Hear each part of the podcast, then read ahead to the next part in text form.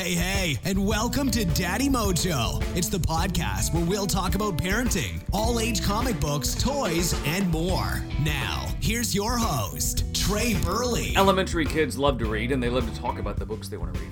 This book is really fascinating because it's kind of like a, a VH1 time capsule of the, the story behind the story. Funny enough, that's uh, the title to the book also.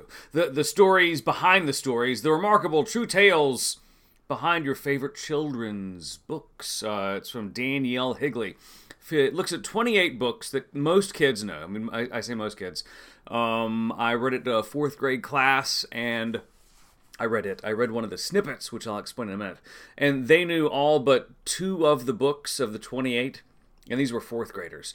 Uh, think of any book that a fourth or fifth grader would want to read, like Magic Treehouse, um, Giving Tree, Charlie Chocolate Factory, uh, Lion Witch Wardrobe, Charlotte's Web, Peter Wendy, obviously Peter Pan, uh, Night Before Christmas, The Very Hungry Caterpillar, lots more. And it takes a look at as to how the books and how the stories were created in a way that fourth and fifth graders can understand. It's a little vignette, essentially, 28 little vignettes of how these books and how the authors got the motivation for the story. Like some of the one, like the Wimpy Kid author, uh, Kinney, it talks about how his story basically came about because he he had these stories in his head, but he wasn't a talented enough artist to get them out in a way that most people would accept. So he was like, well, I'll just make it in a way that kids will accept it, and the rest is Wimpy Kid history.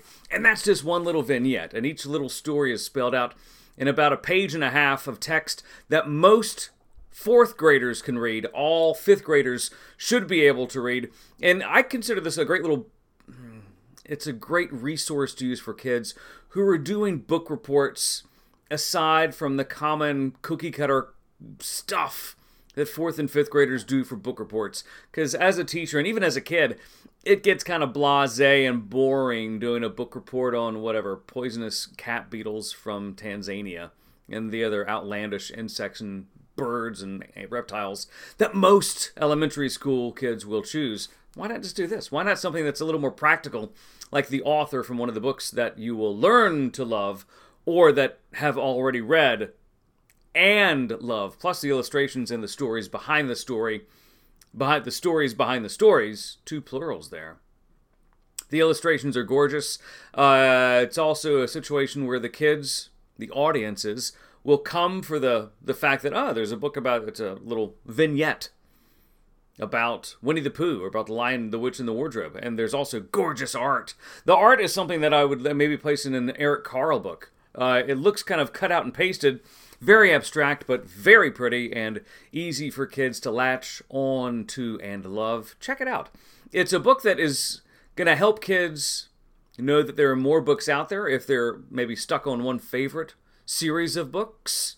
I'm looking at you, Percy Jackson or Hogwartians, because they're in this book also.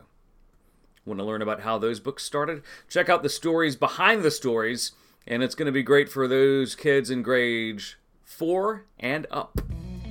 Thanks for listening to Daddy Mojo. Be sure to tune in next time. For more information on any of the things we talked about today, just check out the website, daddymojo.net, or hit us up at Daddy Mojo on social media.